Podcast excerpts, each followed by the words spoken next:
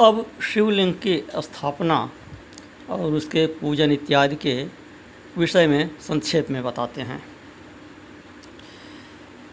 ऋषियों ने पूछा, सूत जी से, कि शिवलिंग की स्थापना कैसे करनी चाहिए? उसका लक्षण क्या है? पूजा कैसे करनी चाहिए? किस देश काल में करनी चाहिए? तो सूत जी उनको बताते हैं कि पवित्र तीर्थ में नदी इत्यादि के तट पर या अन्य किसी पवित्र जगह पर, जहाँ की नित्य पूजन हो सके, वहाँ पार्थिव द्रव्य से अथवा धातुमय द्रव्य से अपनी रुचि के अनुसार शिवलिंग की स्थापना करनी चाहिए। यदि चल प्रतिष्ठा करनी हो तो उसके लिए छोटा सा शिवलिंग, और यदि अचल प्रतिष्ठा करनी हो तो थोड़ा सा बड़ा शिवलिंग श्रेष्ठ माना जाता है। पीठ सहित शिवलिंग की स्थापना करनी चाहिए। और शिवलिंग का पीठ गोल, चौकोर, त्रिकोण अथवा ऊपर से गोल और आगे लंबा इस आकार में होना चाहिए। तो पहले मिट्टी, पत्थर इत्यादि से अथवा लोहे आदि से शिवलिंग का निर्माण करें। और जिस द्रव्य से शिवलिंग का निर्माण हो, उसी से उसके पीठ का भी निर्माण होना चाहिए। यही अचल प्रतिष्ठा वाले शिवलिंग की विशेष बात है। चल प्रतिष्ठा वाले शिवलिंग में भी लिंग और पीठ का एक ही उपादान होना चाहिए। किंतु बाण लिंग में यह नियम नहीं है। शिवलिंग की लंबाई के बारे में बताते हैं कि जहाँ अचल प्रतिष्ठा करनी हो, वहाँ कम से कम बारह अंगुल ऊंचाई होनी चाहिए। और चल प्रतिष्ठा करनी है तो एक अंगुल या उससे अधिक लंबाई हो सकती है। तो जहाँ शिवलिंग की स्थापना हो, वहाँ शिव जी के मूर्ति की भी स्थापना करनी चाहिए। और जिस प्रकार से शिवलिंग की स्थापना होती है, उसी प्रकार मंत्रोच्चार इत्यादि पूर्वक होनी चाहिए। विशेष बात यह है, जो पहले बता चुके हैं, कि शिवलिंग की स्थापना में प्रणव मंत्र की विशेषता है और प्रतिमा की स्थापना में पंचाक्षर मंत्र की विशेषता है। ओंकार के द्वारा शिवलिंग की स्थापना और पूजा हो और ओम नमः शिवाय इस मंत्र के द्वारा शिव जी के मूर्ति की स्थापना पूजा करनी चाहिए। स्थावर जंगम के भेद से लिंग भी दो प्रकार का कहा गया है। यहाँ पर भगवान शिव के सर्वात्मक रूप की तरफ़ संकेत कर रहे हैं जितने भी चराचर जगत हैं, ये सब के सब शिव जी के ही रूप हैं। तो वृक्षलता इत्यादि जो अचल हैं इन्हें स्थावर लिंग कहते हैं। और जितने चर जीव हैं, कीट पतंग इत्यादि से लेकर ये सब के सब शिव जी के चर रूप हैं। तो वृक्षारोपण कीजिए, लताओं इत्यादि को सींचिए, वह भी शिव जी के स्थापना के ही समान है, पूजा के ही समान है। वृक्ष लगाना, अर्थात शिवलिंग की स्थापना करना। मंदिर बनाने के समान पुण्यकारी है वृक्ष लगाना। यहाँ इस प्रकरण से यह निष्कर्ष निकल रहा है। तो वृक्षलता इत्यादि का सींचने के द्वारा और जो चर प्राणी हैं, उनको भोजन इत्यादि आहार देने के द्वारा उनकी पूजा करनी चाहिए। तो उन स्थावर जंगम जीवों को सुख पहुँचाने में अनुरक्त होना ही भगवान शिव का वास्तविक पूजन है। इस प्रकार चराचर जीवों को ही भगवान शंकर के प्रतीक मानकर उनका पूजा करना चाहिए। सभी पीठ पराप्रकृत जगदम्बा के स्वरूप हैं और समस्त शिवलिंग चैतन्य स्वरूप हैं। जैसे भगवान शंकर पार्वती जी को गोद में बिठाकर विराजते हैं, उसी प्रकार शिवलिंग सदा पीठ के साथ ही विराजमान होता है। चार प्रकार के शिवलिंग होते हैं। किसी मनुष्य के द्वारा स्थापित, दूसरा ऋषि द्वारा स्थापित, तीसरा देवताओं द्वारा स्थापित और चौथा स्वयंभू। इनमें स्वयंभू की विशेष महिमा होती है। उनका सबसे अधिक महत्व होता है। क्रमशः परिक्रमा और नमस्कार इत्यादि करने से भी बहुत बड़ा पुण्य मिलता है। यदि नियम पूर्वक शिवलिंग का दर्शन केवल कर लिया जाए तो वह भी कल्याणप्रद होता है। किस वस्तु का, किस धातु का शिवलिंग हो, इसके बारे में भी बहुत कठोर नियम नहीं है। जैसे शिव जी को सभी वस्तुएँ पूजन में प्रिय हैं। खरपतवार, कोई भी लता, गुल्म, पत्ती, कोई भी जंगली फूल, कुछ भी ले जाकर शिव जी को अर्पित कर दीजिए, सब कुछ वहाँ स्वीकार्य है। भाँग, धतूरा सब कुछ स्वीकार्य है। तो उसी तरह से शिवलिंग के उपादान के बारे में भी कहते हैं कि मिट्टी, आटा, गाय का गोबर, फूल, कनेर का पुष्प, फल, गुड़, मक्खन, भस्म अथवा अन्न से भी अपनी रुचि के अनुसार शिवलिंग बनाकर उसका पूजन किया जा सकता है। लिंग दर्शन मात्र व नियमेन शिवप्रदम।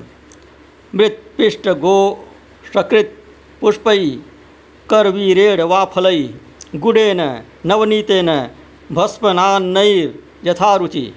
लिंगम यत्नेन कृत्वान्ते यत यजेजत तदनुसारतः। कुछ लोग अपने हाथ के अंगूठे को भी शिवलिंग मानकर पूजा करते हैं। हाथ के अंगूठे पर भी शिव जी की पूजा कर सकते हैं। लिंग का निर्माण कहीं भी करने में किसी प्रकार का निषेध नहीं है।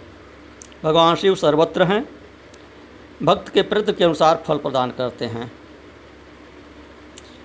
श्रद्धापूर्वक शिव भक्त को शिवलिंग का दान करना भी बहुत फलदायी है। अथवा शिवलिंग के मूल्य का भी दान करके फल प्राप्त कर सकते हैं, पुण्य प्राप्त कर सकते हैं।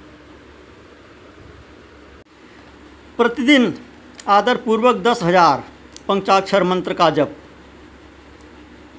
करना उत्तम है। अथवा दोनों संध्याओं के समय एक एक हज़ार का ही जप कर लें। बहुत छोटा मंत्र है, बहुत कम समय लगेगा। मंत्र के स्वरूप के बारे में बताते हैं कि द्विजों के लिए नमः शिवाय के उच्चारण का विधान है। और द्विजेतरों के लिए अंत में नमः पद के प्रयोग की विधि है। अर्थात वे शिवाय नमः इस तरह उच्चारण करें। अर्थात जिनका यज्ञोपवीत हुआ है, जो गायत्री जप करते हैं, उनको नमः शिवाय इस क्रम से दीक्षा देनी चाहिए। और जो द्विज नहीं है, यज्ञोपवीत नहीं पहनते हैं, उनको शिवाय नमः इस क्रम से दीक्षा दें। और इसी क्रम से वे जप करें, उच्चारण करें। स्त्रियों के लिए भी शिवाय नमः का ही क्रम विहित है। कहीं कहीं पर ब्राह्मण की स्त्रियों के लिए नमः शिवाय का विधान किया गया लेकिन सामान्य नियम यही है कि स्त्रियों को भी शिवाय नमः कहकर ही जप करना चाहिए। पंचाक्षर मंत्र का पाँच करोड़ जप करके मनुष्य भगवान शिव का सानिध्य प्राप्त कर लेता है, शिव के समान ही हो जाता है। पहले गायत्री जप कर लेना चाहिए। कहते हैं कि ब्राह्मण को चाहिए कि वह प्रतिदिन प्रातःकाल एक हज़ार आठ बार गायत्री का जप करें। ऐसा होने पर गायत्री क्रमशः शिव का पद प्रदान करने वाली होती है। अनेक स्थानों पे यह बात कही गई है कि गायत्री जप के उपरांत ही अन्य मंत्रों के जप की अधिकारिता प्राप्त होती है। अर्थात यदि आप द्विज हैं तो पहले गायत्री मंत्र का जप करें। गायत्री मंत्र का जप यदि नहीं करते हैं और सीधे सीधे दूसरे दूसरे मंत्रों की साधना में लगते जाते हैं तो चाहे जितना जप करें, उससे सिद्धि नहीं मिलेगी। उससे विपरीत फल भले ही प्राप्त हो जाए। इसलिए गायत्री मुख है। गायत्री जप पहले करें, उसके बाद समय हो तो अन्य मंत्रों का जप करें। गायत्री जप से सबकी पूजा हो जाती है। शिव जी की भी पूजा हो जाती है। गायत्री शिवमय भी है, शक्तिमय भी है। तो एकाक्षर मंत्र का दस हज़ार दशाड़ मंत्र का एक हज़ार और सौ से कम अक्षर वाले मंत्र का एक सौ और सौ से अधिक अक्षर वाले मंत्रों का यथाशक्ति पूजन ए जप करने का विधान है।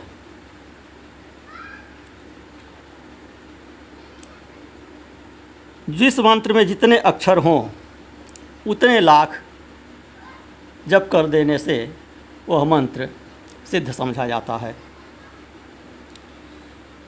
जो मनुष्य भगवान शिव के लिए बगीचा इत्यादि लगवाता है पुष्प वाटिका लगवाता है, शिव के सेवा कार्य के लिए मंदिर में झाड़ने बुघारने आदि की व्यवस्था करता है या झाड़ता बुघारता है, उसको भी परम पुण्य प्राप्त होता है। भगवान शिव के जो क्षेत्र हैं, काशी इत्यादि, वहाँ पर निवास करने से भी पुण्य मिलता है।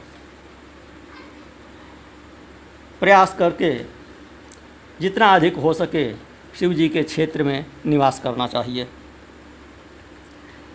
विशेष विधान बताते हैं कि मनुष्यों द्वारा स्थापित शिवलिंग से चारों ओर सौ हाथ तक पुण्य क्षेत्र कहा गया है। ऋषियों द्वारा स्थापित शिवलिंग के चारों ओर एक हज़ार हाथ तक पूरे क्षेत्र कहा गया है। इसी प्रकार देवताओं द्वारा स्थापित शिवलिंग के चारों ओर भी एक हज़ार हाथ तक पूरे क्षेत्र कहा गया है। और स्वयंभू शिवलिंग के चारों ओर एक हज़ार धनुष अर्थात चार हज़ार हाथ तक पूरे क्षेत्र कहा गया है। तो इस पूरे क्षेत्र में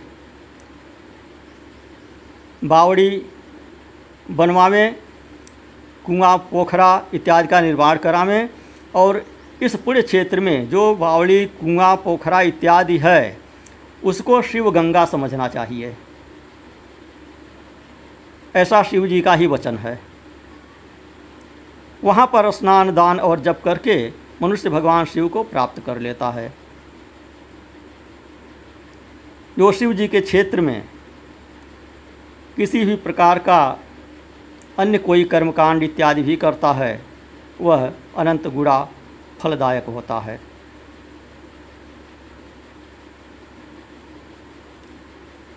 अपने अपने वर्ण के अनुरूप सदाचार का पालन करने से मनुष्य शिव पद को प्राप्त कर लेता है।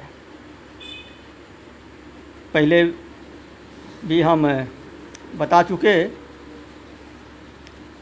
कथा के आरंभ में भगवत गीता में भगवान कृष्ण का वचन बताए, तीन चार उदाहरण दे करके उदाहरण दे करके, कि स्वे स्वे कर्मण अभिरत संसिद्धि लभते नर।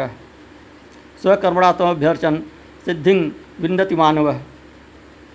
तो यहाँ भी वही कहते हैं कि अपने वर्ण के अनुरूप सदाचार का पालन करने से मनुष्य शिव पद को प्राप्त कर लेता है। त्रिरात्र में एक रात्रम वाक्रमात शिव पदम लभेत। निवास करने के बारे में बता रहे हैं कि शिव के क्षेत्र में सात, पाँच, तीन या एक ही रात निवास कर ले, ऐसा करने से परम पुण्य प्राप्त होता है। और आगे फिर कहते हैं स्वर्णानुगुणम लोके स्वाचारात प्राप्त नर। कि अपने अपने वर्ण के अनुरूप सदाचार का पालन करने से भी मनुष्य शिवपद को प्राप्त कर लेता है।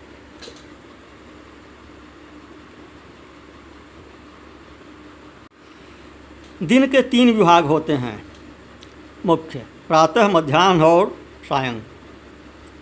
प्रत्येक के लिए जो मुख्य शास्त्रविहित कर्म है तो प्रातः काल को नित्य कर्म के अनुष्ठान का समय जानना चाहिए। मध्यान्ह काल का समय सकाम कर्म के लिए उपयोगी है, तथा सायंकाल का समय शांति कर्म के लिए उपयोगी है। इस प्रकार रात्रि में भी समय का विभाजन किया गया है। रात के चार प्रहरों में जो बीच के दो प्रहर हैं, जिन्हें निशीथ काल कहा जाता है मध्य रात्रि वाला समय। विशेषतः उस काल में की हुई भगवान शिव की पूजा अभीष्ट फल को देने वाली होती है। विशेषतः कलयुग में तो कर्म से ही फल की सिद्धि होती है। तो अपने अपने अधिकार के अनुसार किए गए कर्म के द्वारा शिव जी का आराधना करने वाला पुरुष यदि सदाचारी है और पाप से डरता है तो वह उन उन कर्मों का पूरा पूरा फल अवश्य प्राप्त कर लेता है। उक्तेन केन चिद्वापि ह्यधिकार विभेदत, सद्वृत्ति पाप भीरुश्चेत तत्फल मवापनुयात। निष्कर्ष यह है कि अपने वर्ण के अनुसार जो कर्म निर्धारित है शास्त्र के द्वारा आपके लिए उसका संपादन करते हुए पूजन करें। पहले वह कर्म है, उसके बाद पूजन है।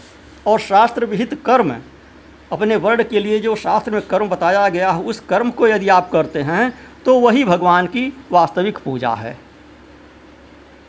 उसी को भगवान ने कहा, स्वकर्मणात्मभ्यर्चन सिद्धि बिंदति मानव। है कि अपने अपने कर्म के द्वारा भगवान की पूजा करने वाला सिद्धि को प्राप्त करता है मोक्ष को प्राप्त करता है। नारायण।